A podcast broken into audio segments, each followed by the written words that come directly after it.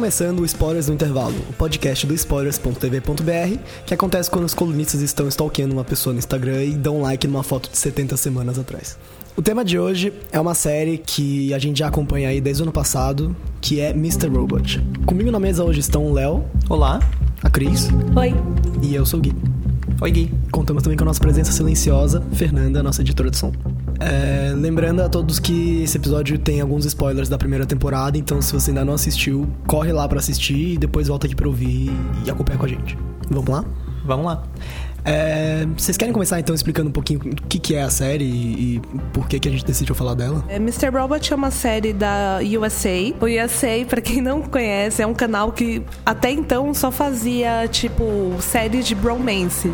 Era dois advogados num bromance ou um, um, policial e um falsário num bromance. Enfim, vocês entenderam o padrão. Era muito e TV Robot, Conforto também. É, era bem TV tipo... Conforto.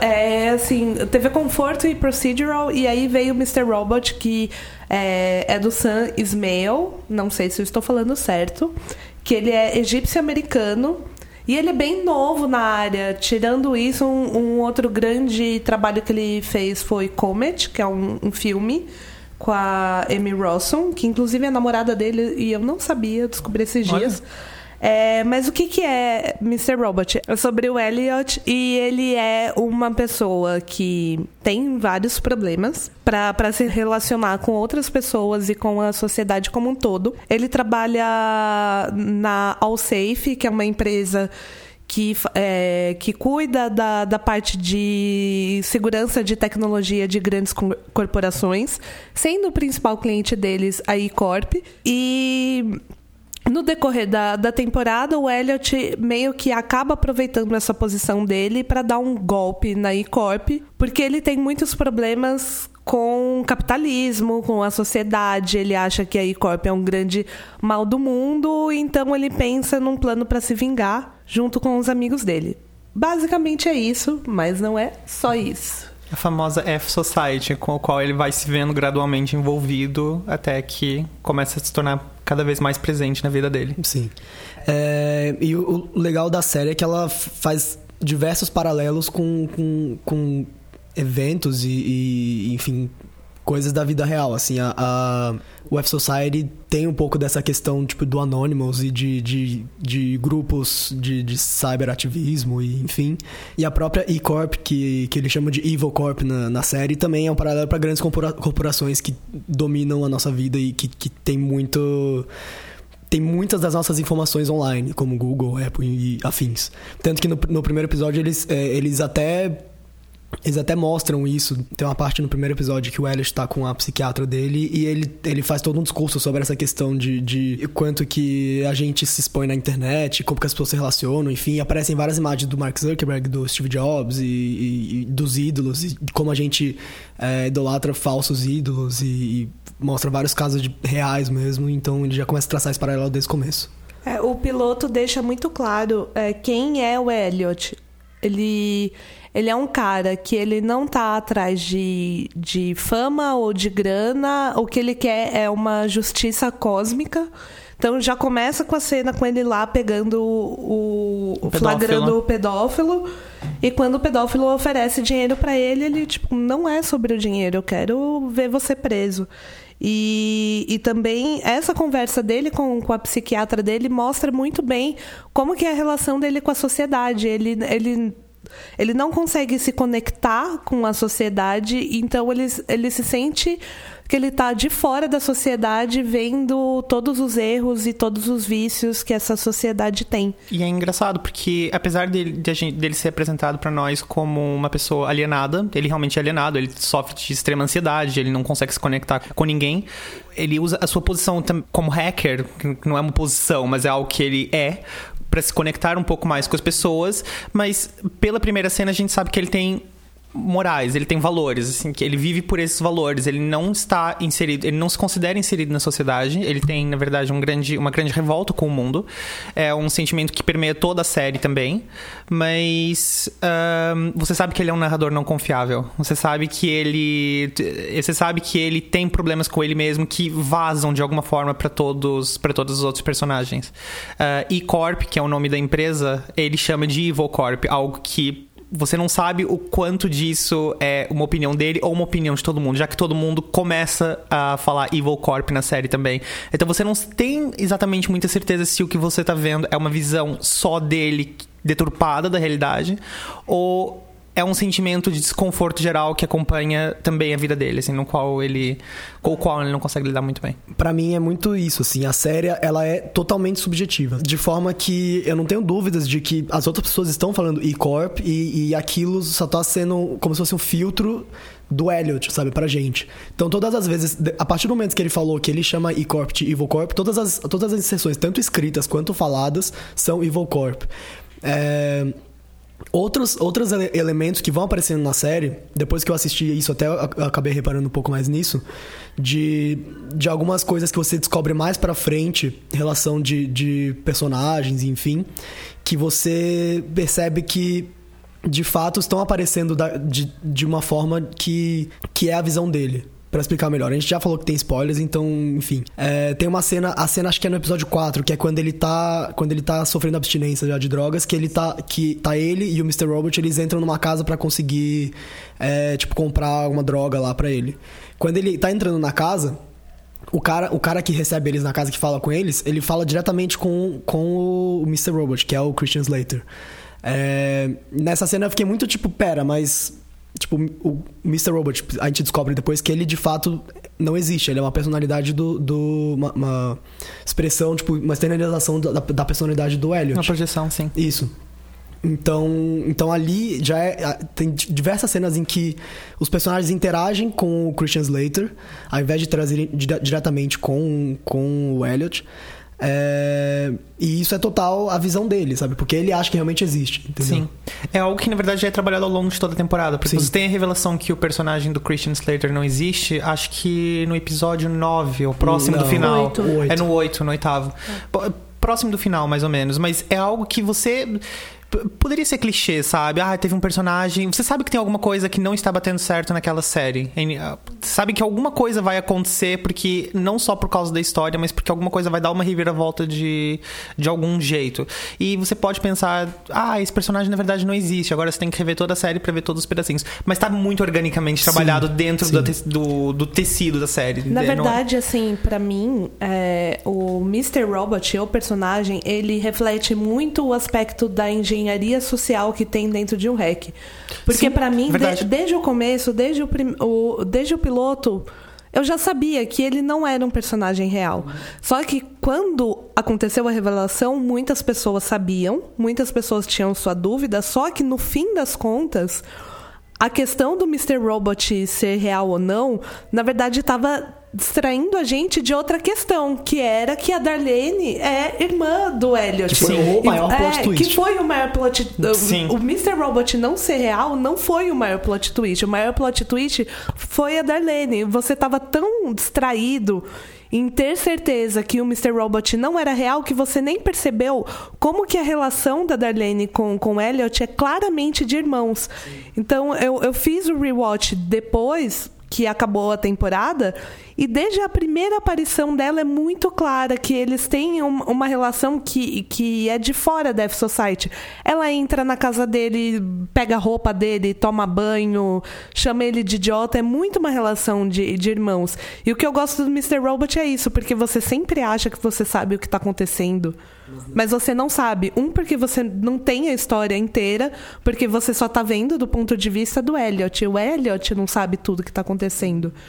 E que também eles colocam meio que essas armadilhas para te distrair mesmo do que de fato tá acontecendo. É isso, porque isso do, do fato do, do pai dele realmente não, não existir, tá tá desde a primeira cena do piloto. Quando ele tá conversando com, com o cara, que é o primeiro caso que ele mostra que ele, que ele hackeou o cara, o pedófilo, ele, eu anotei, anotei aqui, ele, ele fala, tipo, uma, uma frase, ele fala, ah, meu pai era a única pessoa com quem eu conseguia falar, mas agora ele morreu. E, tipo, desde o primeiro episódio, a única pessoa com quem ele consegue realmente falar é o Mr. Robot. Então tá muito evidente ali, sabe? Se você, se você começa a prestar atenção nessas coisas, é, você já saca isso desde o começo. E, só que ele, a série, é como a Cris falou, vai te enganando e te, te distraindo de- da questão principal. Ela te obriga a reescrever um pouco das suas opiniões sobre a série. Sim. A Darlene, você pode primeiro achar que ela é um personagem muito grosso, sabe? É, tipo, sim. que ela é muito... Abrasiva, abrasiva. né? Abrasiva. Mas... Ela é, mas- não, ela é, mas assim, a a partir do momento que você tem a informação que ela, na verdade, é a irmã dele, muda. Muda. Ela não, não, ela não é abrasiva, ela só não precisa ter a formalidade com ele que você espera, sabe? Não... E, e, e também um pouco que explica um pouco de por que ela quer tanto derrubar a E-Corp. Ela perdeu o pai dela, então Sim, sim, é por é isso verdade. que ela quer derrubar. Porque primeiro você não começa a entender. Você acha que é, ela- é só porque ela é idealista e ela quer acabar com o capitalismo. E não é, tipo, ela também perdeu o pai dela. Sim. E esse, esse é o tipo de detalhe que, que traz uma, uma, uma autenticidade pra série, assim, traz... Você, você vê a série e se fala, realmente, isso- esses personagens, tipo, eles poderiam existir, tá ali, assim. Tem muitos detalhes até de, de, de cenário, de objeto, que você vê e você fala, putz, nossa... Sim. Tipo, tem muito trabalho disso, assim. Eu lembro que o, a tela do celular do Elliot, ela tá rachada desde o começo da série. E você não sabe porquê e não explica porquê. E, tipo, aquilo mostra que tem uma história por trás ali, sabe? Tipo, ele rachou a tela por algum motivo e tal. E isso, isso deixa um personagem muito mais complexo do que se ele fosse, tipo, todo já, tipo, direitinho e tal, sabe? Não precisa explicar tudo que acontece, você sabe que existe uma história de por trás. Sim. É, o- de- pegando o gancho do que você falou sobre autenticidade, isso é algo que eu também li a respeito, que o, o criador, o Sam Esmail, não sei se estou falando certo, ah, ele discutiu numa entrevista pro site Vulture que ele também achava, ele queria mostrar de alguma forma submergir o espectador na experiência do que é ser hacker, sabe? Ah, não só psicologicamente, mas também mostrar todos os caminhos que um hacker precisa passar para chegar onde ele quer chegar, porque ele, ele sentia que em muitos filmes e séries que ele assistia que ser hacker é um trabalho incrível, sabe? É uma coisa muito louca em que você pode com um código apenas abrir todos os bancos Que é e- praticamente magia, né? que é Parece magia. que é magia. Não, é uma espécie de magia, sabe? Nos filmes é sempre uma coisa mágica muito simples, na verdade, você precisa ter um programa e ele, na verdade, queria questionar isso. Então ele mostra todos os processos ah, justamente para fazer o público entender que o trabalho dele não é fácil, do personagem principal não é fácil, porque você ele sentia que quando o público assistia um filme de assalto a banco, é um exemplo mais clássico de todos, ah, 11 homens de segredo, tipo, um monte deles tem hackers. Ah, os personagens conseguiam sempre chegar aonde eles queriam de forma muito fácil. Sim. E não é tão fácil. Então precisa de uma grande coordenação, precisa de uma grande Organização, eh, organização né? uma grande inteligência também.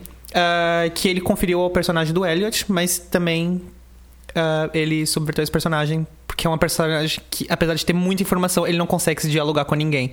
Então, o que ele precisa sentir como ah, empatia, o que ele sente como empatia, o que ele sente como conexão com outra pessoa, é só hackeando.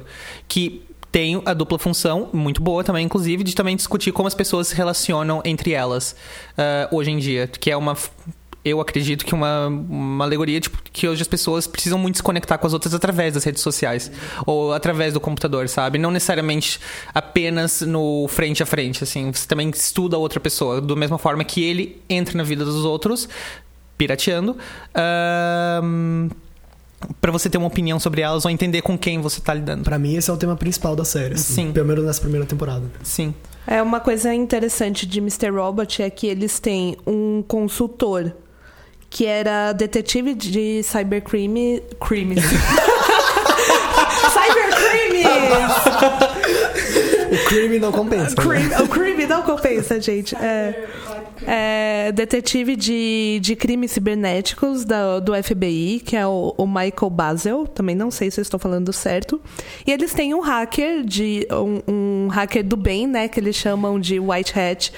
Que é o Coradna. Eu morro de medo dele, porque ele pode hackear qualquer pessoa e é, ele é o responsável por fazer todas as animações de telas de hack que, que aparecem no, na série. Se você for ver, é, se você entende de programação, eu não entendo porra nenhuma, né? Mas eu sei que tem muito fã do Spoilers que, que entende bastante.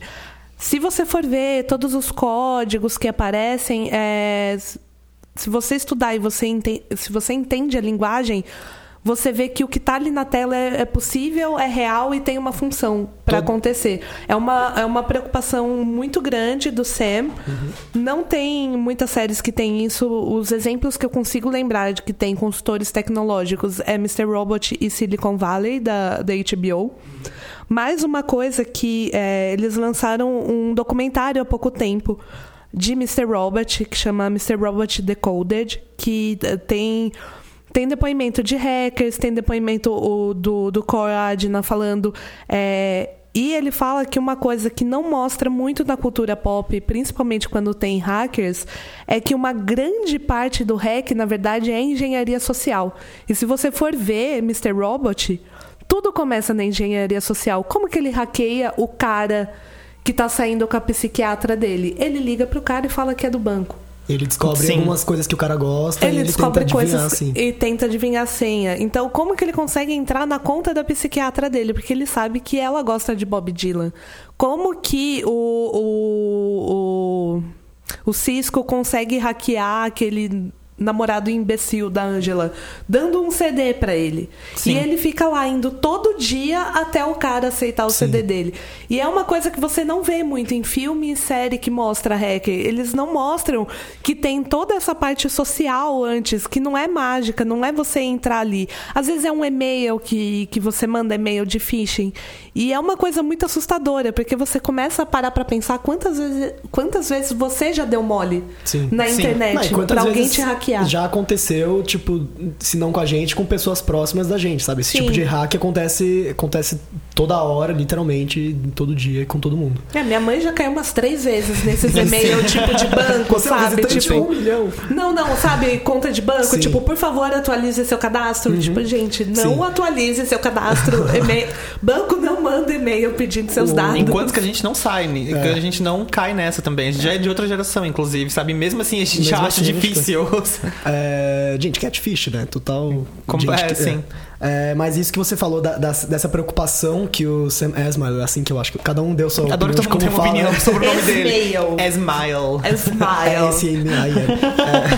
É, um, esse tema de autenticidade foi, foi, foi o, o tema principal do painel do, de Mr. Robot no South by Southwest, que o Spoilers esteve lá, marcou presença. Se você quiser ver como foi, tem um podcast especial sobre isso, é só ouvir, entrar no site e ouvir.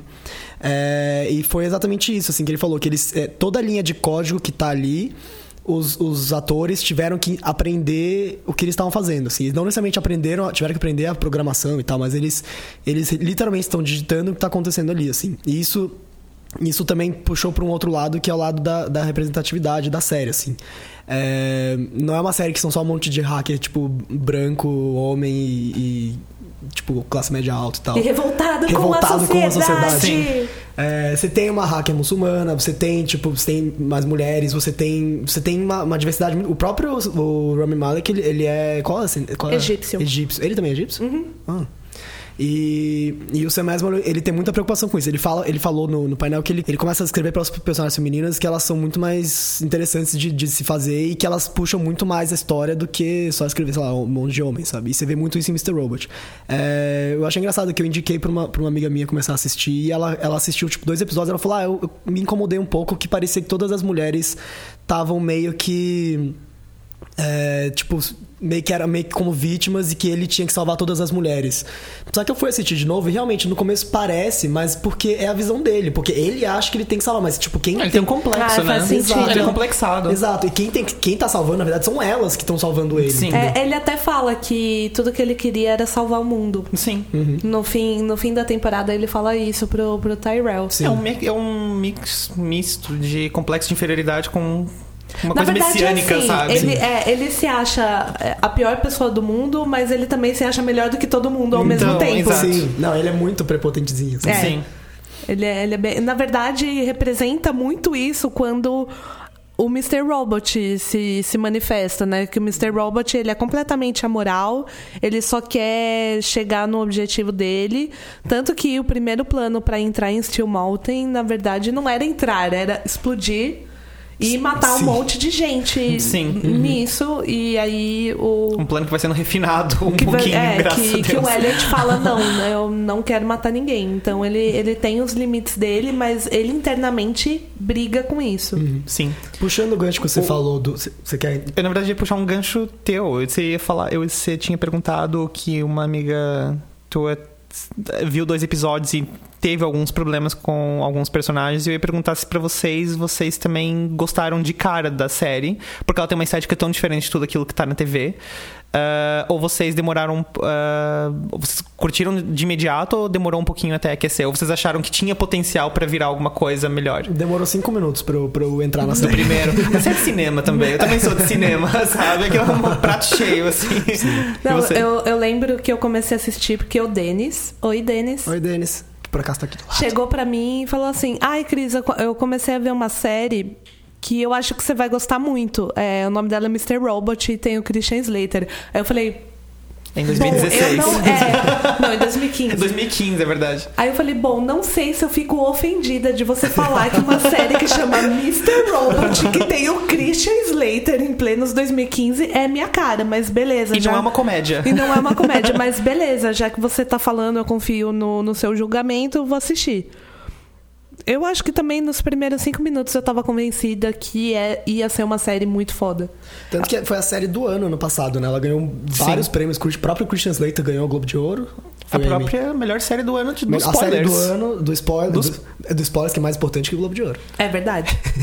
Foi nos spoilers? Provavelmente. Ah, foi. Tá. Foi, foi No sim. coração foi. Foi, Eu esqueci foi. que qual era a primeira. Foi. Não, foi, foi, com certeza foi. É que E- assim, é, 2015 foi um ano bem doido, porque foram canais que ninguém dava nada, lançando séries completamente fora da casinha. Oi, Unreal. Unreal, né? Unreal da Lifetime, que faz, assim, conhecidíssimo por fazer filme pra TV. Eles produziram, por exemplo, um filme que foi dirigido e estrelado pela Mariah Carey. Saudades, Mariah. Então, é, eles não. É, mas- Nada contra Mariah Não, Carey, absolut- mas eles não têm muito prestígio, é. Eles não têm muito prestígio enquanto séries de alta qualidade. É, e aí, depois desse grande sucesso, porque Mr. Robot ele fez muito sucesso com fãs, depois ele fez muito sucesso com crítica, eles ganharam vários prêmios, é, todo mundo é Fala muito de Mr. Robot, é uma série que tá sendo super esperada agora pra segunda temporada. É impressionante o quanto os fãs gostam de Mr. Robot, né? A gente, eu e a Cris, a gente esteve na, na Comic Con ano passado. Saudades. Saudades. É, será que tem boatos de que Spoilers estará de novo na Comic Con esse ano? Boatos. Eu quero que... ir dessa vez. Amigo, já acabou ingresso. Acabou em duas horas. Eu, po- eu fico do lado de fora, escutando, sabe? Então, amiga, Com vai- copinho, esse é o meu hack. Amiga, copinho na parede. com o Sonic. Seduz o segurança Leva o e entra. sim, leva o né? Sonic. Engenharia social. Não, então. Mas. Mas boatos que Spoilers está lá, estará lá esse ano de novo. Nova York 2016. É, mas então, eu e a Cris, a gente viu lá na, na- A gente acompanhou o painel de Mr. Robot na Comic Con. Melhor painel, Conhecemos inclusive. todo o elenco, tiramos fotos, foi incrível. Lindos. O spoiler, sim, tem uma foto com o elenco de. Mr. Robot. Sim.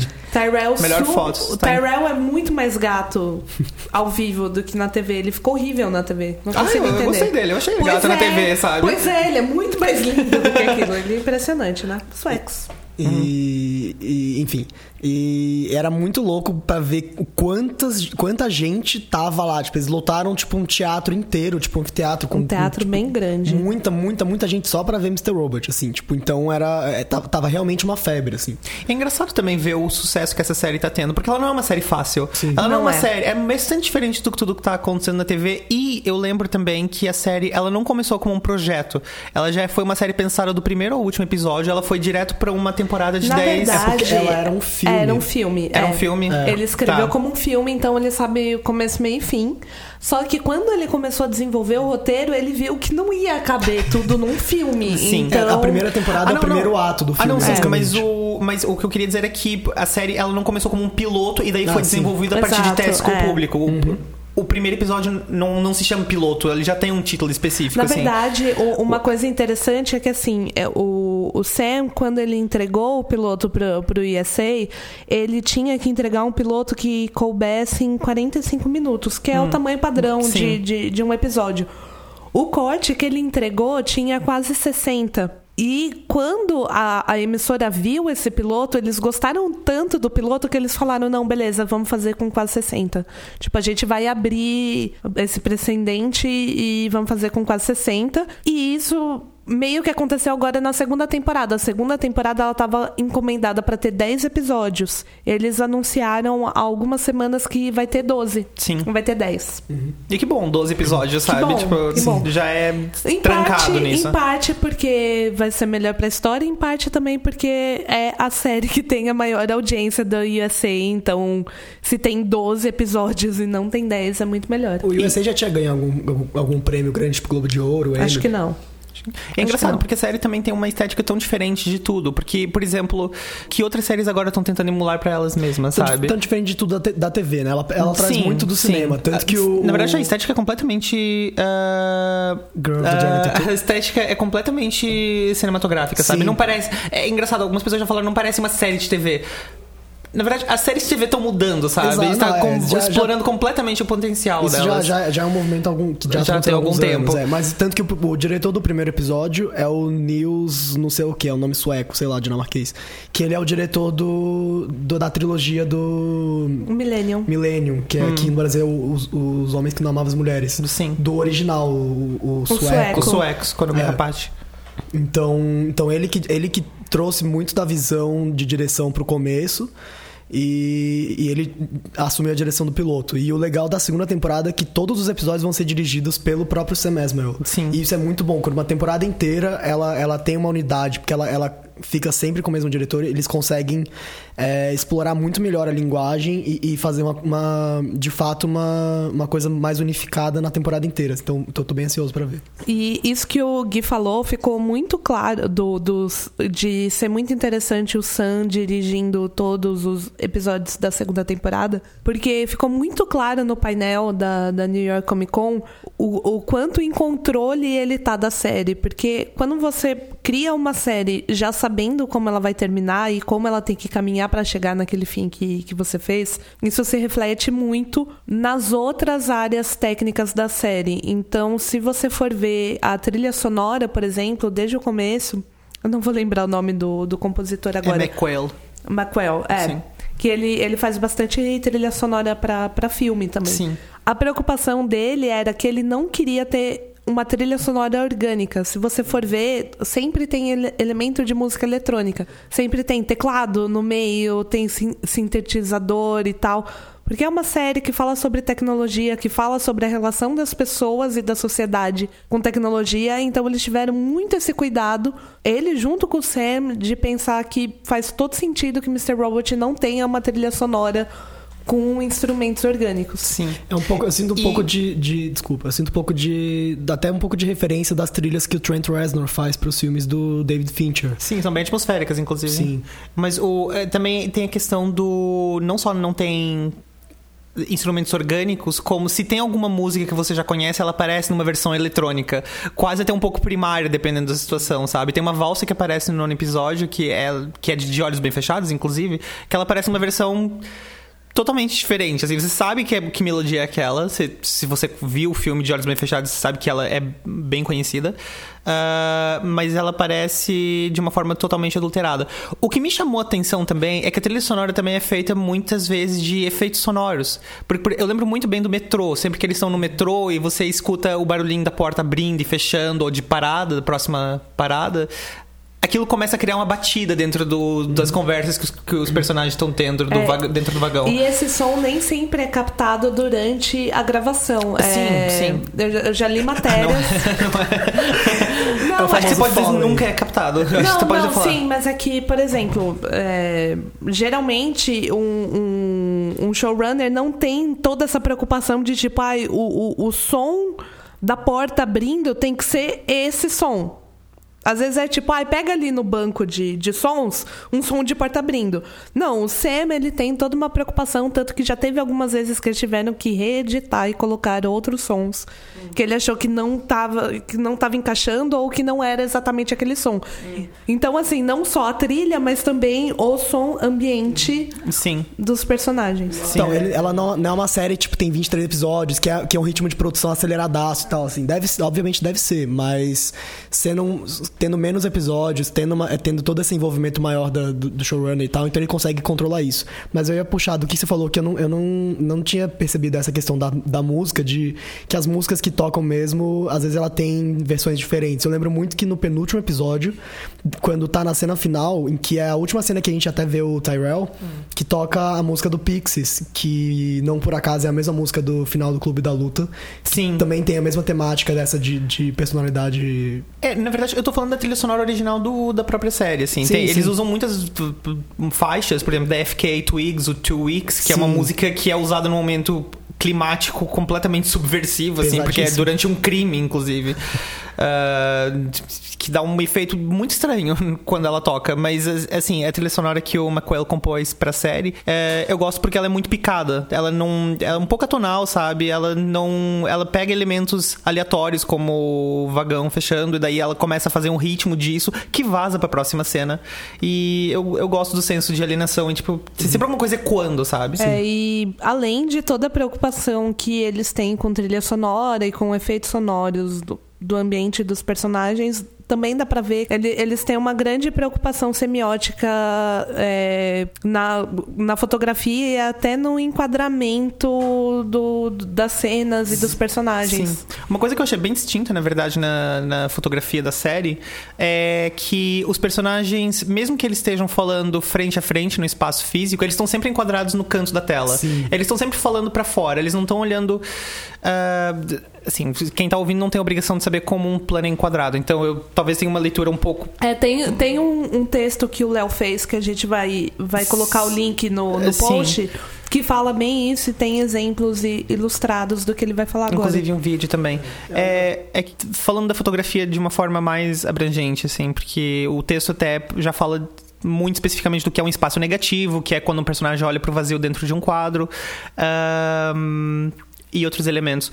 Os personagens estão sempre olhando para fora, mesmo que eles estejam lado a lado. E é engraçado porque você sabe que os personagens têm todos algum tipo de hum, problema com o mundo ou com eles mesmos. O Elliot tem, a série é vista através do ponto de vista dele, ele é um personagem extremamente alienado, mas isso meio que vaza para a estética da série. Todo mundo é muito ansioso, todo mundo não consegue muito, muito bem ver a frente do que tá acontecendo, sabe? Todos eles sabem que estão envolvidos em alguma coisa misteriosa, muito possivelmente maligna, sabe? Alguma coisa vai sempre estar tá sempre pressa a dar ruim pra é, eles. Você sempre fica meio tenso, sim, né? Tipo, sim. esperando alguma coisa ruim acontecer durante sim. o episódio. E a série, simplesmente ao enquadrar de uma forma tão inesperada os personagens, sabe? No canto de uma eu tela, acho... sempre muito escondidos atrás é. de objetos. Eu sempre acho meio sufocante. É total então, sufocante. exatamente. É sufocante. Você começa a sentir, como espectador de forma subliminar, aí que entra a semiótica, que você também tá entrando muito visceralmente no mundo daqueles personagens, sabe? Você tá começando a ter aquele sentimento alienante que os personagens estão sentindo. Eu gostei muito disso, porque é uma forma de sublinhar de uma,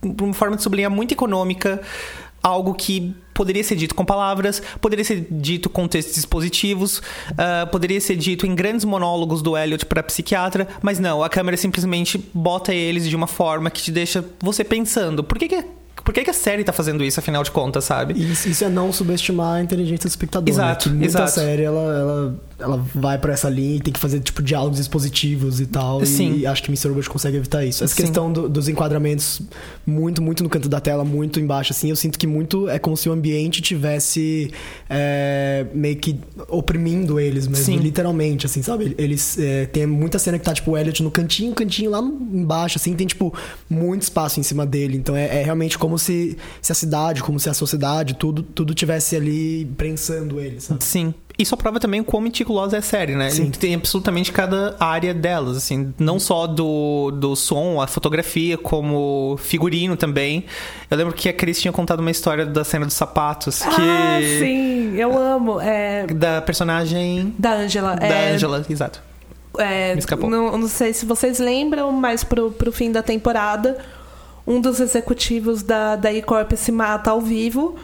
É, Um episódio, inclusive, que foi bem polêmico, né? Ele teve que ser atrasado por uma Ele semana foi por atrasado causa... porque, pra variar, tinha tido um tiroteio nos Estados Unidos, né? Não, ao vivo Na na, verdade, TV. é mentira, o episódio não foi polêmico, ele só, ele só ia É, ser exibido, foi- infelizmente, de de timing. É, exato. Ia ser insensível mostrar aquele episódio, porque na mesma semana que ele ia, foi o season finale, na mesma semana que ele ia ser exibido, rolou um tiroteio numa, numa gravação de, um- de uma TV ao vivo Sim. e a repórter morreu. Então, Sim, então e eles- publicaram isso, inclusive, que também... Essa foi uma grande polêmica, um grande escândalo também. É, a Angela estava perto desse executivo quando ele se matou, porque ela era assistente dele e espirrou sangue no sapato.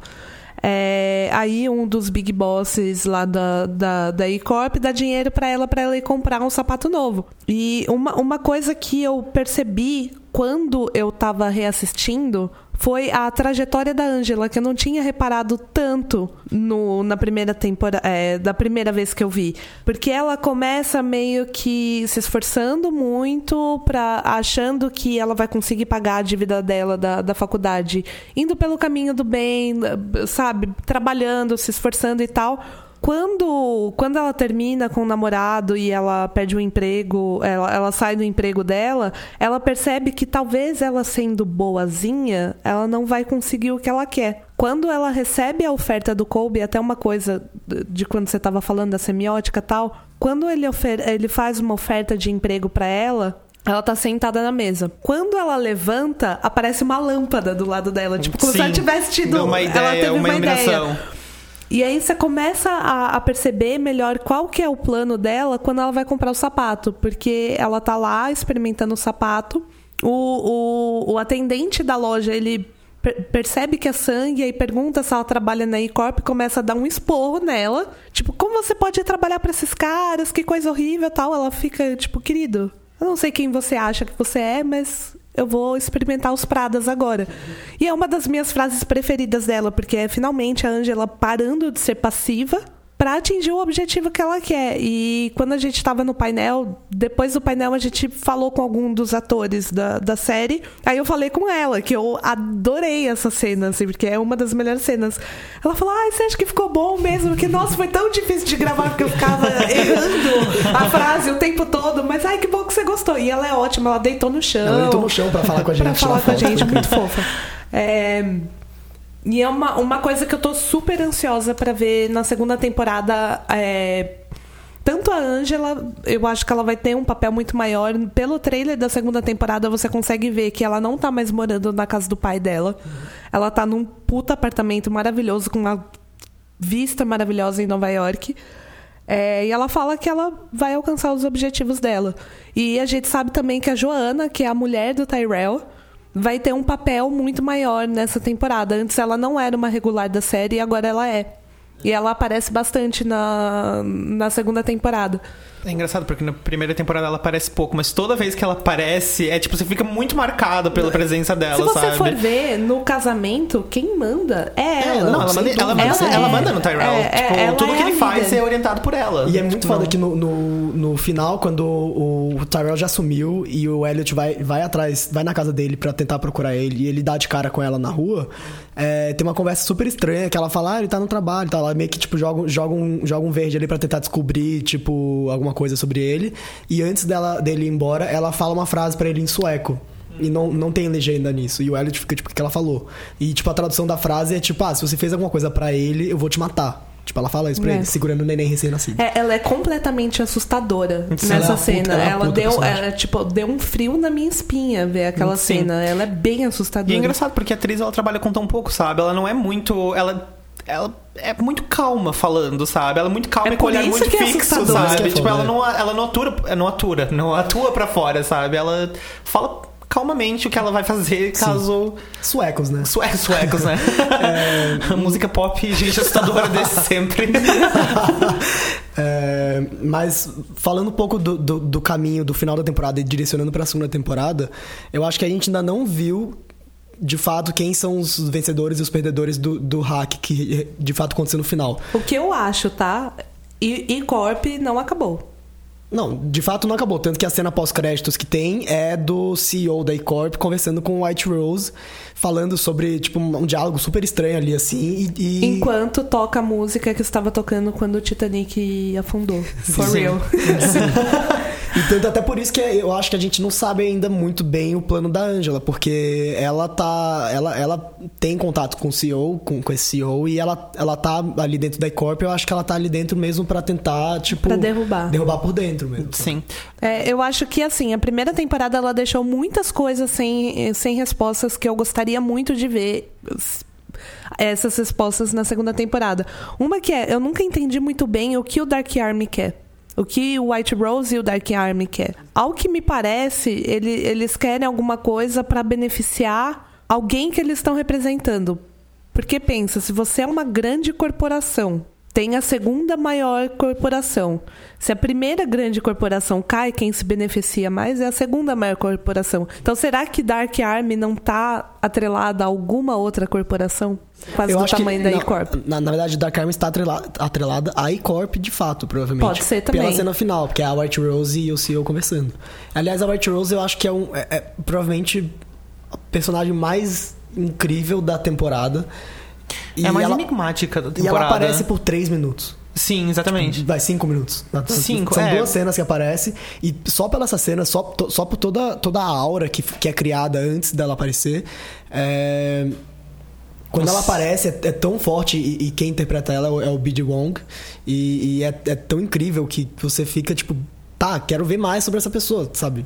Tipo, e espero que a gente veja logo na segunda temporada um pouco mais sobre. É, e o Aliás, que eu acho bem interessante é que ela fala: eu hackeio o tempo. uhum. Isso é, O isso que é ela quer foda. dizer com isso? Isso é foda. Sim. Eu quero respostas, eu preciso de respostas. É, outra coisa que eu quero muito uma resposta que talvez a gente tenha é o que aconteceu com a mãe do Elliot. Porque a gente sabe que ela, talvez, né, pela visão que a gente tem do Elliot, ela não é uma pessoa tão boa, tão legal. Sim. Muitos traumas da, infância dele são por causa da mãe, é, mas não fica claro o que aconteceu com ela, se ela tá viva, se ela tá morta, o que aconteceu. E no, no trailer da segunda temporada dá pra perceber que ele tá na casa da mãe. Tanto que tem um trailer que eu vi que ela tá sentada na sala vendo TV, tá passando uma notícia sobre o E-Corp, e o Elliot entra na sala, só que não dá pra saber, ela tá de fato lá, ele tá de fato lá, isso tá acontecendo. Tem a foto também, Sim. né? Que a gente viu os bastidores deles tirando É. foto de família. É, tem aquela foto de família que começa se, que ela se completa no, no decorrer da temporada. No começo ele só enxerga ele e a mãe, depois ele enxerga ele o pai, é, ele o pai e a mãe e depois ele enxerga ele o pai e a Darlene. E É o foco, né? Ele começa, É. começa literalmente Ele- a ganhar mais foco ele, também. ele começa a lembrar coisas que, que ele tá. Lembranças que ele tá suprimindo na, na cabeça dele pra tentar viver. E a gente viu fotos de bastidores que eles estavam refazendo aquela foto com, com todo mundo adulto. Então, não sei, talvez nessa temporada. E eu li em algum lugar também que ele de fato tá na casa da mãe dele. Ele voltou pra, pra cidade que ele morava com a mãe dele. Então, talvez tenha mais respostas. E é outra resposta que eu tô esperando é o que de fato o Tyrell e a Joana querem. Porque nunca ficou muito claro exatamente o que eles querem. Se eles querem dinheiro, se eles querem poder, se eles querem derrubar a E-Corp, não dá pra Se saber. eles estão em associação com alguma outra empresa, de repente. Exatamente. Não, não dá pra saber exatamente qual é o plano deles. E a gente sabe que a Joana tem um, um, um, um papel muito maior nessa temporada. E também o grande mistério né, da, da temporada é quem Where's estava batendo Tyrell? na porta do Elliot, Nossa, que que- acaba com ele batendo, com alguém batendo na porta, e onde tá o Tyrell. Essa cena final que corta na metade da cena, né? Tipo, tá ali, ele abre a porta e pá! Ao som de Alabama Shakes. Sim. Mas sim, onde tá o Tyrell, eu acho que é o grande mistério e que a gente. Eu acho que a gente deve descobrir logo, tipo, na, eu acho- minha, minha aposta, assim. Quando você estiver ouvindo esse podcast, provavelmente já vai, já vai ter lançado a segunda temporada. Mas a minha aposta é que a gente já vai descobrir na primeira cena da temporada, assim. Vai ser, vai ser uma grande sequência de abertura em que a gente vai descobrir alguma coisa sobre o Tyrell, sobre onde Eu ele acho tá. que não. Eu acho que. Você acha que segura mais? Eu acho que segura vai também. segurar mais. Eu Eu, acho não que acho que ele está morto. Não, também não. Porque deu. hum, é, reassistindo, eu comecei a reparar na tal da arma escondida da pipoca. Sim, tem isso também. Que a Darlene escondeu a arma na pipoca. E aí, a última vez que a gente vê o Tyrell, tá o Tyrell e o Elliot perto do carrinho de pipoca. É, no site, é, quando você entra no whoismrrobot.com barra restart, tem algumas dicas ali que eu até joguei na página do, do spoilers para ver se alguém conseguia me ajudar a desvendar. Ninguém conseguiu, é, mas uma das imagens que tem ali é a pipoca. Então talvez aquilo tenha um papel na segunda temporada ou não, mas eu acho que ele vai voltar e não em flashback. Até porque, de novo, a gente não sabe qual é o plano deles, a gente não sabe com quem eles estão envolvidos. Uhum. Sim. E aproveitando só um pequeno parênteses, se você ainda não foi no site oficial da série, vá agora, porque o site é ótimo de explorar. Ele é muito, muito bem feito.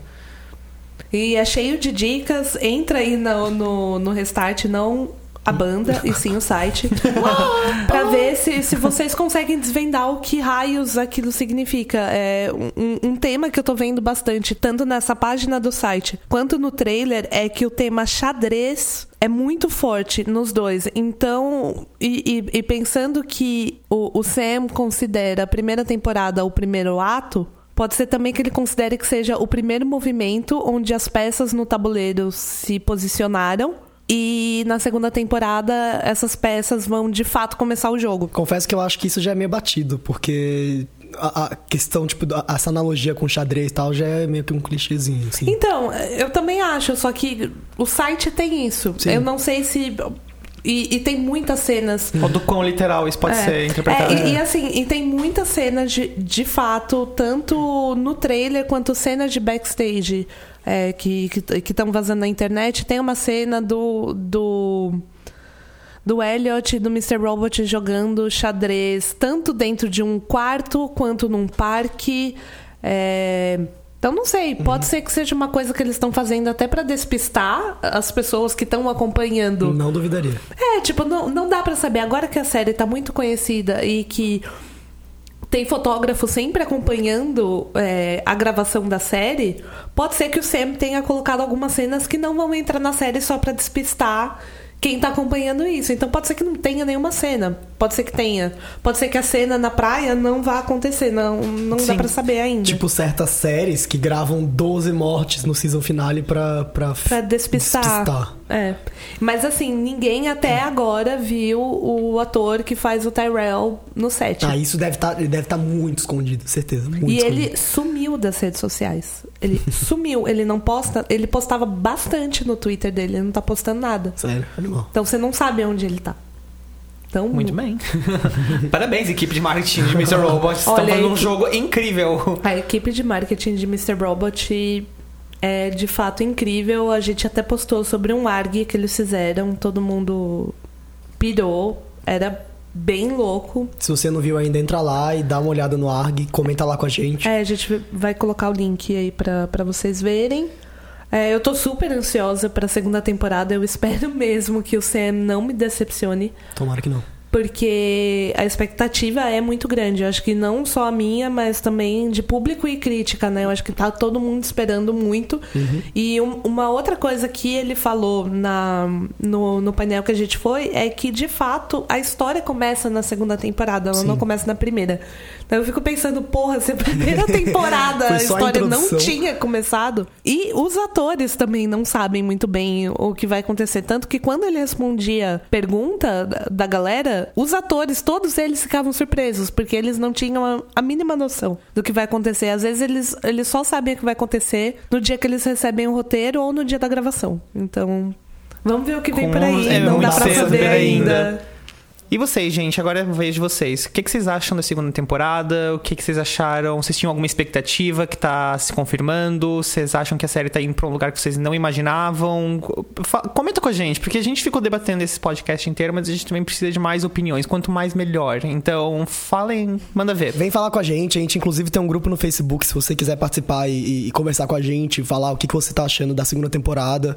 É, que, o que, onde você acha que tá o Tyrell e, e qual o seu personagem personagem preferido. É, entra lá no site patreon.com/barra spoilerstv é, e Vai ter o link, gente. tem o link aqui embaixo, tá o link nas nossas redes sociais. E entra lá que daí você consegue fazer parte do nosso grupo especial, dos nossos patronos, que apoiam o nosso podcast. Tem um acesso direto ali pra gente conversar e teorizar e falar mais coisas. Então é isso, gente. Chegamos ao fim do nosso episódio. É, muito obrigado a você que, que ouviu até aqui, que, que acompanha a gente. Dê estrelinhas no iTunes, adoramos estrelinhas. Cinco estrelinhas, né, gente? Não- Amo estrelinhas. é, si- siga a gente nas nossas redes, assine nossa newsletter, apoie nosso Patreon, de novo, sempre bom falar. É, obrigado a Fernanda que editou esse episódio. Então é isso, valeu. Obrigado a vocês, Léo, Cris. Obrigado. Até a próxima. Tchau. Tchau. Tchau.